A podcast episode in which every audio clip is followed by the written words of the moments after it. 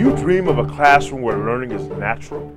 Can we inspire students to lifelong learning? What exactly is the purpose of an education? Inspiring students to be curious, independent, creative, innovative, deep thinking, confident, proactive, collaborative, determined, educated. Rise to the challenge of changing the world. This is teaching. This is learning. This is who we are. Welcome to the Tabletop Inventing Podcast. How can we get teens to discover their innovation potential? What is the secret of educating for innovation? And how will innovation matter over the next 20 years? Join us for a gripping look into the future economy and what students will need for success. Today's guest is an expert in residence at Harvard's Innovation Lab and an extremely innovative educator himself. If you have been wrestling with how to bring innovation into your classroom, this episode was made just for you. And yes, we do talk about the F word, the other F word, failure, and how it relates to educational success. Tony Wagner has been an educator for his whole career. We don't normally think of English teachers as innovators, but you will soon discover why he is uniquely qualified to discuss creating innovators. Get ready for some shocking revelations. My guest today is Dr. Tony Wagner. Dr. Wagner is a teacher. Specifically, he was a high school English teacher for 12 years. Then he was a principal for two years. He's the author of six books, one of which really grabbed my attention, and that one is called Creating Innovators, and we'll probably ask him a little more about that. And he's currently an expert in residence at the Harvard University's Innovation Lab, and we'll ask him about that too. So, Tony, tell us more about this. Steve, uh, the Innovation Lab is something I've been affiliated with at Harvard now for three years after having had a number of other positions at the university. And this is really fun because I get a chance to meet with students from throughout the university, undergraduate students, graduate students from all of the different schools who want to start something new, who are looking for advice to create some kind of new initiative, often uh, nonprofit, sometimes for profit. So they can make an appointment with me and we sit down and talk about ways in which I might be able to help or mentor. It's great fun. So when they come to you, well, what kind of questions do they normally ask? You know, frankly, it's the full gambit. It's everything from kind of seeking a bit of career advice. You know, I want to make a difference. How do I do that? To, you know, I've got this app, you know, um, I need help thinking about marketing. To, um, I want to create a new curriculum. What are some entry points into schools? It, it runs the gambit. Well, I love the topic of innovation. And what was the purpose of the innovation lab there at Harvard when uh, when it was started? Uh, were you involved in the starting of that? No, I was not. But my understanding is that Harvard, like many universities, has a lot of young students who really want to be more entrepreneurial. They're somewhat less drawn to traditional careers in business and finance and, and want to strike out on their own and they want to make a difference. And the Innovation Lab's goal is to kind of be a kind of an incubator to, to nurture and encourage students who have those kinds of aspirations. So, was there any relationship between the Innovation Lab and your book, Creating Innovators? None at all. I wrote the book, uh, I think, prior to the Innovation Lab even starting. And so um, there's no direct relationship of any kind. So, have you been interested in the topic of innovators then, based on uh, based on your book? What is it about the innovation that really strikes your fancy? Well, there's two different kind of sources. Um, as a teacher, well, I'll, I'll, go back even a bit further. You know, I, I hated school, I just hated it. And so I became a teacher in order to try to create a better experience for students, very different from my own, which is not the reason why most people become teachers, as you probably know. So, innovation was what I did every day in the classroom. I didn't have that name for it, but that's in fact what I was doing. I was doing educational R&D, research and development every single day. I sat down every Saturday. I kept a journal of what I was doing, what was working, what wasn't. I was reading, I was studying, trying new things. You know, iterating, you know, in the classic kind of innovator sense. So, but I didn't have that language back then, you know, and I felt very much like a loner doing what I was doing. Well, next step is I, I, became very involved with issues related to change leadership, coming out of uh, having written a, a, dissertation at Harvard. I, I came to understand that a lot of educators are sort of being called upon to change, but they don't know why. They don't understand how the world is changing around them. So I set out to write a book to understand better ways to answer educators' questions. Why change? So I interviewed a wide variety of senior executives, from Apple to Unilever to the US military. And I wrote a book in 2008 called The Global Achievement Gap. And I defined the global achievement gap as essentially the gap between the new skills all students were going to need for the workplace as well as for citizenship and for learning versus what's taught and tested even in our very best schools. And the uh, ongoing conversations with executives continued after I wrote this book as the book became more and more successful and more widely known. And I began to realize that the changes I had captured and the, the, the, new economy that I had captured in 2008 was continuing to evolve. And more and more and more, I heard executives talk about the need for the skills of innovation. So I became a student again, studying what is innovation? Uh, what does it mean to our economy? What are the skills required to be uh, innovators?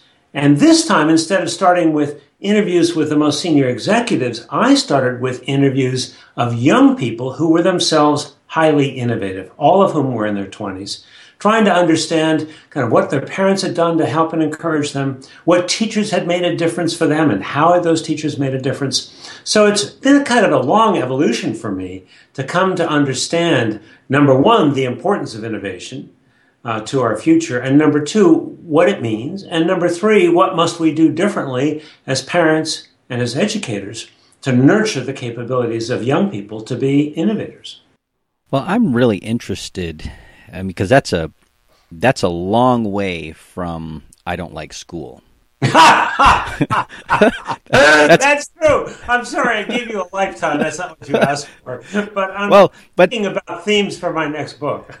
well, that uh, this is one of the things that we're particularly interested in understanding in our podcast is what is that journey if it's okay, I'd like to, to go back in time a little bit. I'd like to explore some of those feelings you had as a as a younger student and why that was. Is that okay if we do that? Oh, absolutely. It's fine. Because in fact, I, my next book is likely to be uh, a book about a lifetime of learning in and out of school and what are the important lessons I've learned and how did I learn them. And it begins with my being a student, of course.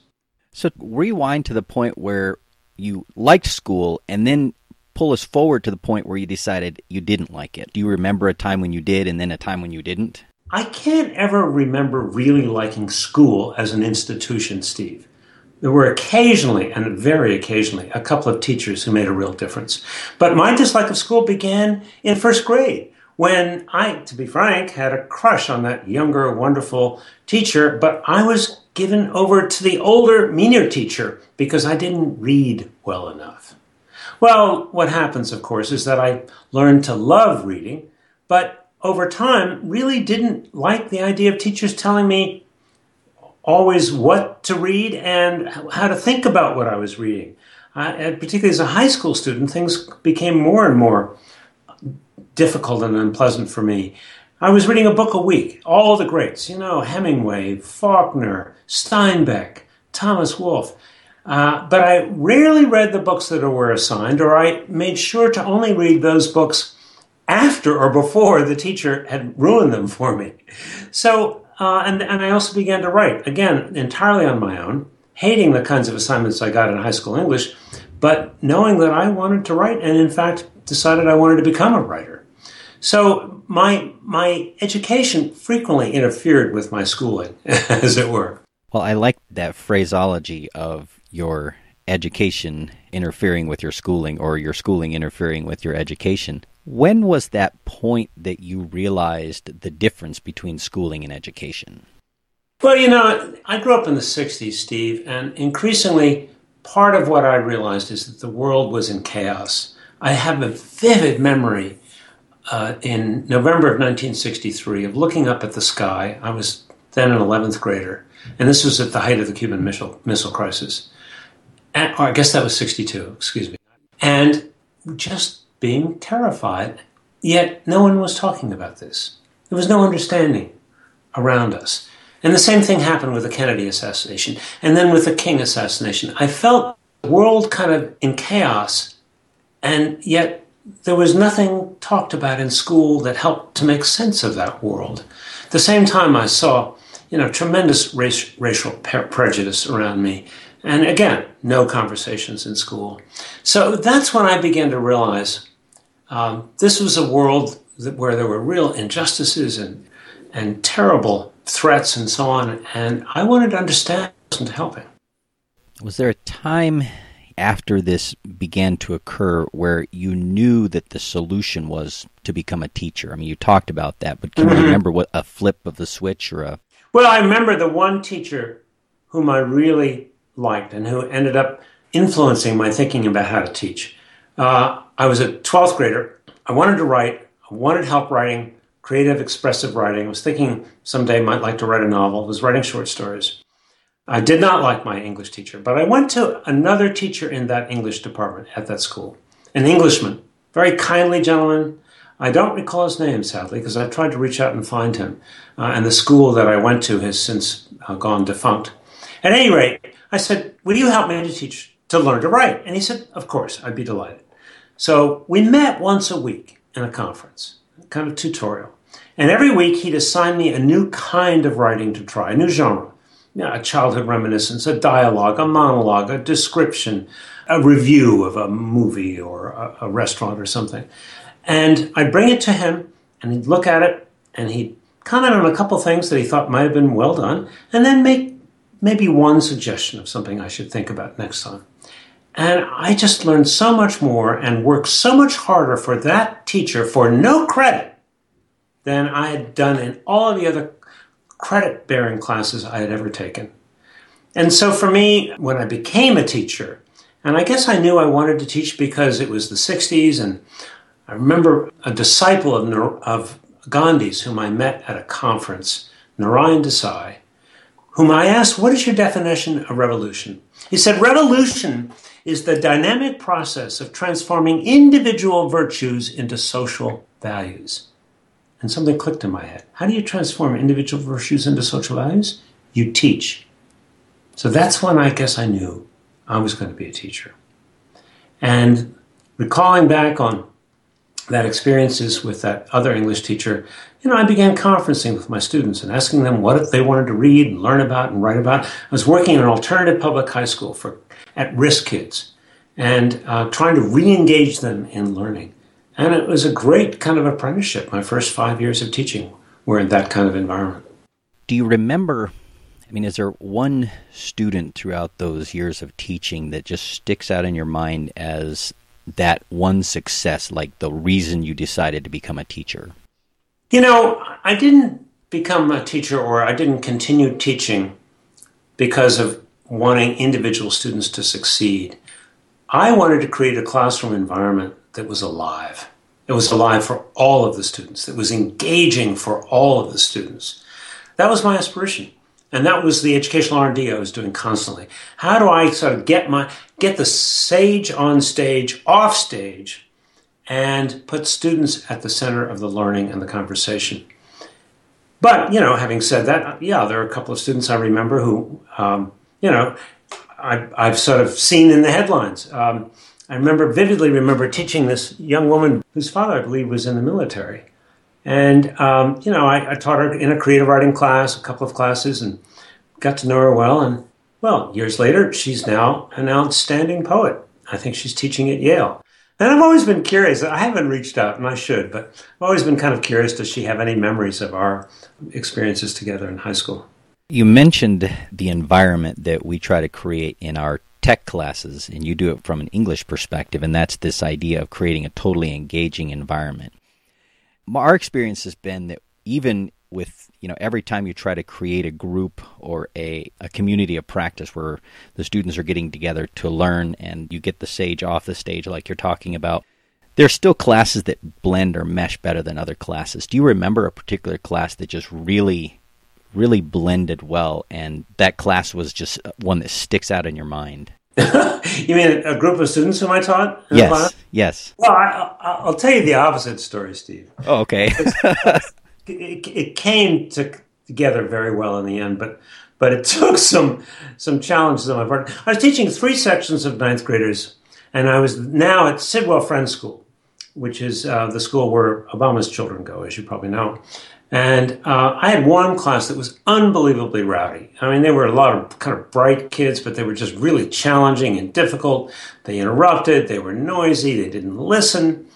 And I, you know, I was now in my sixth year of teaching, and I'd never really quite had an experience of, of classroom management problem like that. And, you know, I tried talking to them, that didn't work. You know, I think I'm not sure they ever really respected me as a teacher. So finally, at one time, about halfway through the semester, I had a controlled explosion, as it were. I said to them, That's it.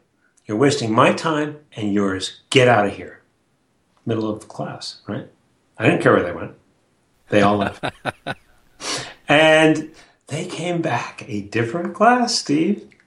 And so um, the rest of the year, we just sailed. We had great experiences, really came together. So I think sometimes when a class doesn't gel, it may not be the kids. It may be, you know, that we need to try something different as a teacher. I'll give another example of an individual student. She's an African American student, ninth grader. I will never forget this. She constantly challenged me, constantly kind of being disruptive in school. And I did the same thing. I finally I, I pulled her aside and I said, Jeanette, this isn't working. So I'm going to put you on independent study for the next three weeks. Remind you that she's an African American woman. I said, I want you to pick a, a, an African American woman writer, and I want you to research her, and then I want you to come back and present what you've learned to the class. So she did just that. Um, and she came back, I think she did um, Toni Morrison. And she came back and she did this amazing report. I mean, it was just outstanding. And for the rest of the year, we were at peace. And I, you know, to this day, I'm not entirely sure why. And then two years later, you know, in 11th grade, all the classes were elective back then. And I'm, I had an elective class on um, um, European literature, humanist themes in European literature. And lo and behold, first day of class, in this elective class, she shows up with a big smile on her face. So that, that was another learning experience for me. So much of, I think, good uh, teaching is innovation. It's trial and error. It's R and D, and it's iterating and prototyping from your experience. I would have to agree. I have come to teaching late in my life. I started off actually as a researcher, actually in physics, doing actual research in a lab. As uh, we started our little company here, and my wife's actually the the professional educator. I've had to learn a lot more about the education process, and I feel like I'm the student every time I walk into a classroom.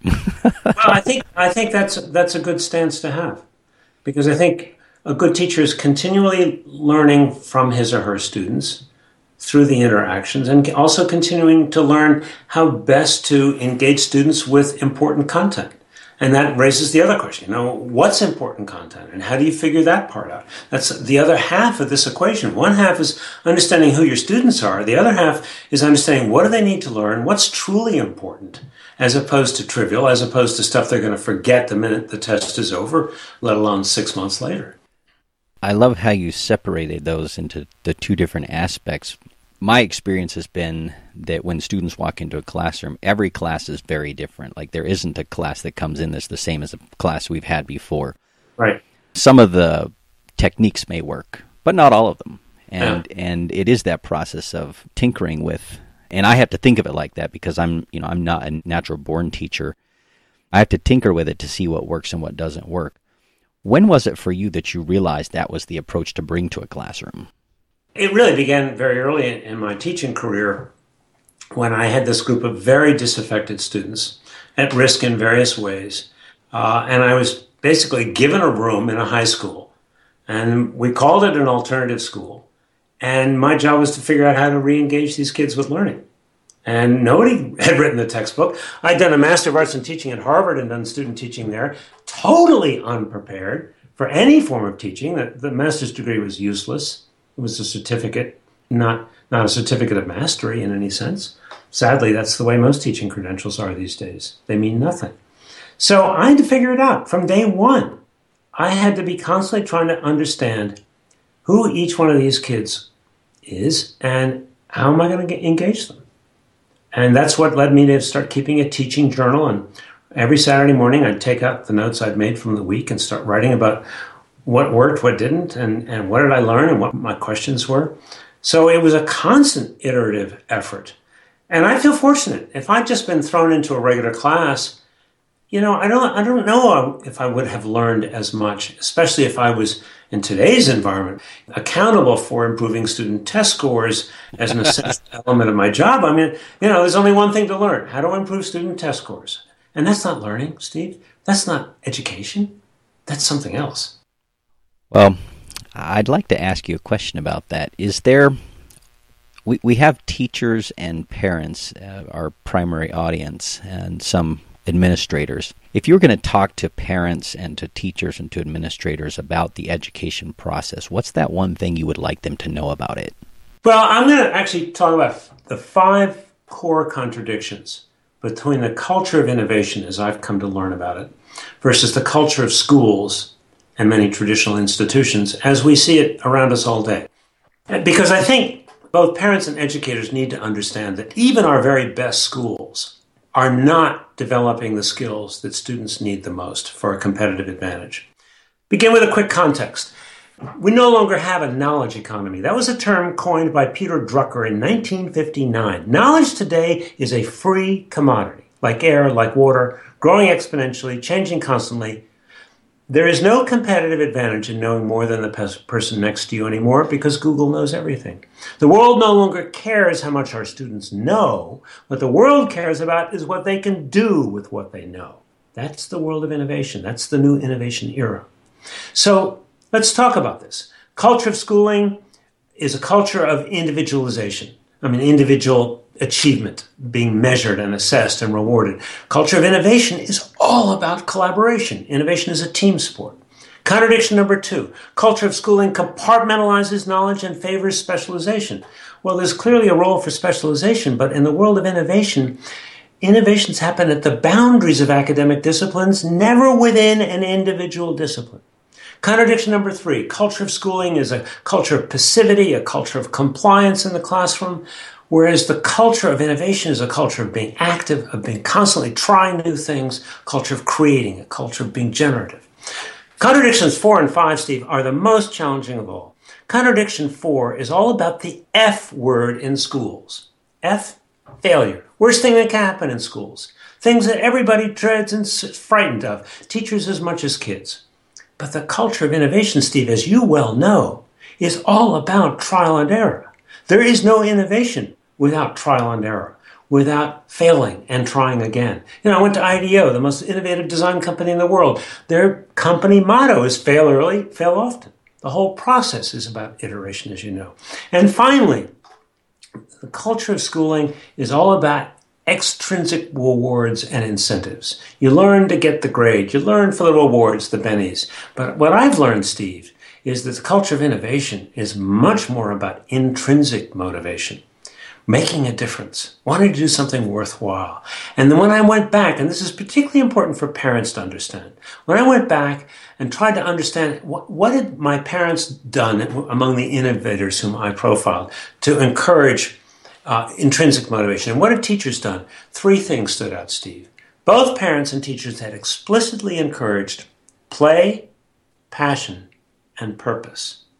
I think they those are the cornerstones of the intrinsic motivation that all of the the most successful and effective innovators have.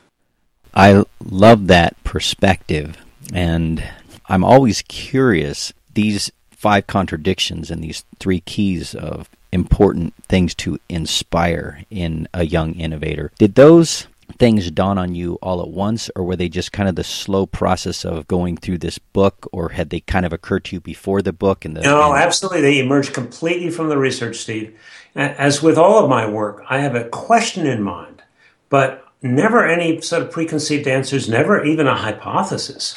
So this all emerged from the interviews that I had done.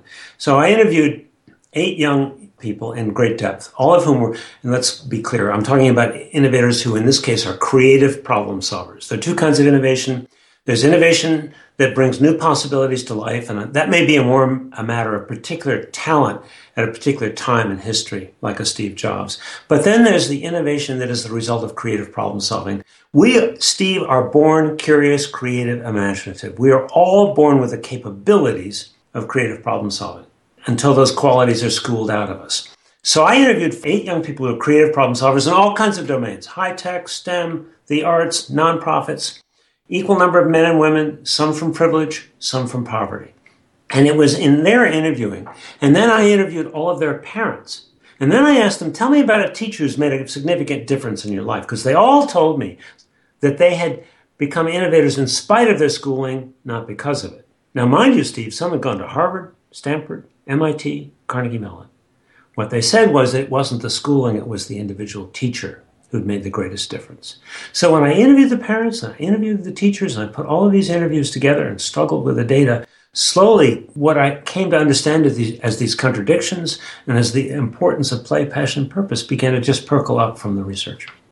I'd like to rewind because something you said in the beginning of our conversation related these two things. Because you mentioned that when you had written the Global Achievement Gap, you'd done similar types of interviews, but with uh, CEOs and big movers and shakers. But that right but that those conversations had actually sparked this idea for the creating innovators book what was that question because you said there's always a question that drives you what was that question that was generated that drove well you? with, with the global achievement gap my question was what are the most important skills in the global knowledge economy i had read thomas friedman's book the world is flat and it had a profound influence on me steve and I began to realize that there's kind of the monumental changes going on here. And so my question was, what are the most important skills kids are going to need? And what do senior executives see as the deficits or what's missing?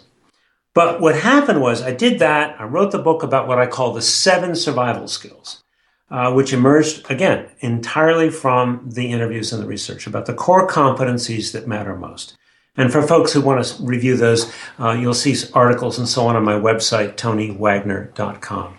But what happened, Steve, was I finished the book in 08. I began doing a lot of speaking and travel internationally, and I continued to talk to executives. And as I did so, I realized guess what?